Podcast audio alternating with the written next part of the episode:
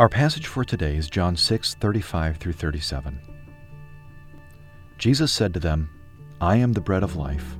Whoever comes to me shall not hunger, and whoever believes in me shall never thirst. But I said to you that you have seen me and yet do not believe. All that the Father gives me will come to me, and whoever comes to me, I will never cast out. Fallen, anxious sinners are limitless in their capacity to perceive reasons for Jesus to cast them out.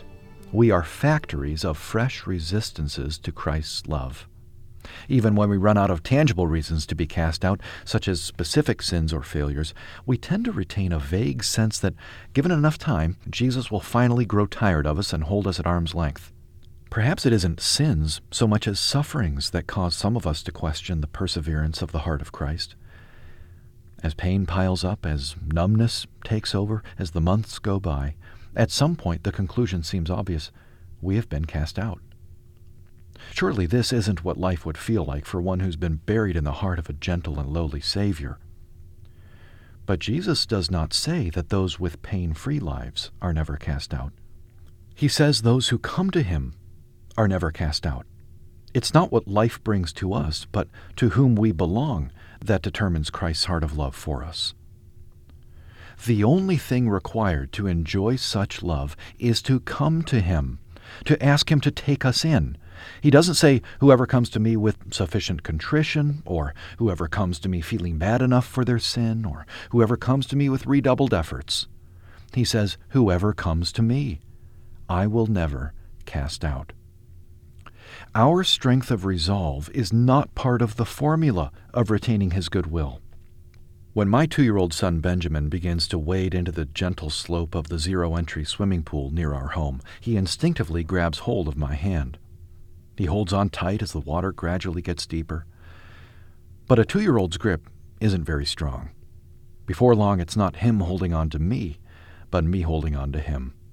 Left to his own strength, he will certainly slip out of my hand, but if I have determined he will not fall out of my grasp, he's secure. He can't get away from me if he tried.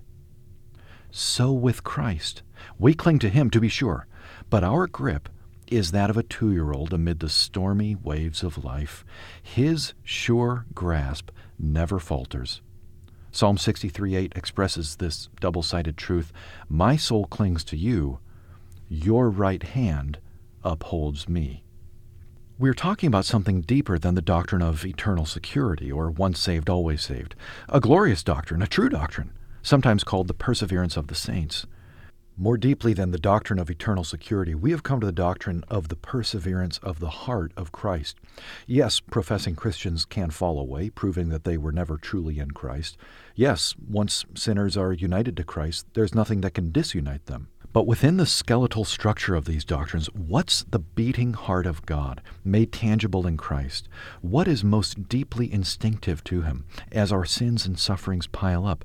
What keeps him from growing cold? The answer is his heart.